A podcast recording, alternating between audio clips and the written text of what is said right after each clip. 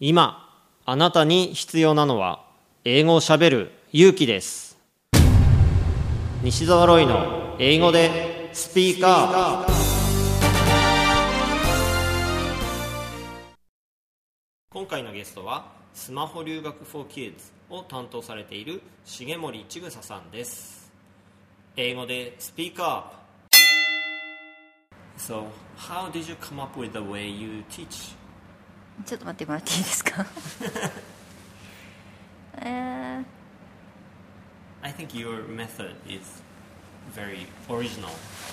uh, yeah, I think so. Oh, you do. I do. Uh, I teach them how to use English. Okay. Well, what do you mean how to use Uh, for example, if I teach them some word, they have to use that word. Like they have to make sentence, not memorize. Uh, make some situation, and sometimes they have to act. Like we had a lot of role play practice. But you know, many English schools teach you know useful words, and uh, maybe they do a lot of role plays. Uh huh. But what's the difference? Um, like when I teach some vocabularies, usually a lot of teacher use uh, flashcard, and then they student have to repeat and repeat and repeat. That's the way to teach some words, To kids, but I don't do it. you don't. I don't. So, for example, if I give them uh, the picture of pizza, Okay. and uh, of course they say like, "Oh, pizza," and I say like, "Do you like pizza?"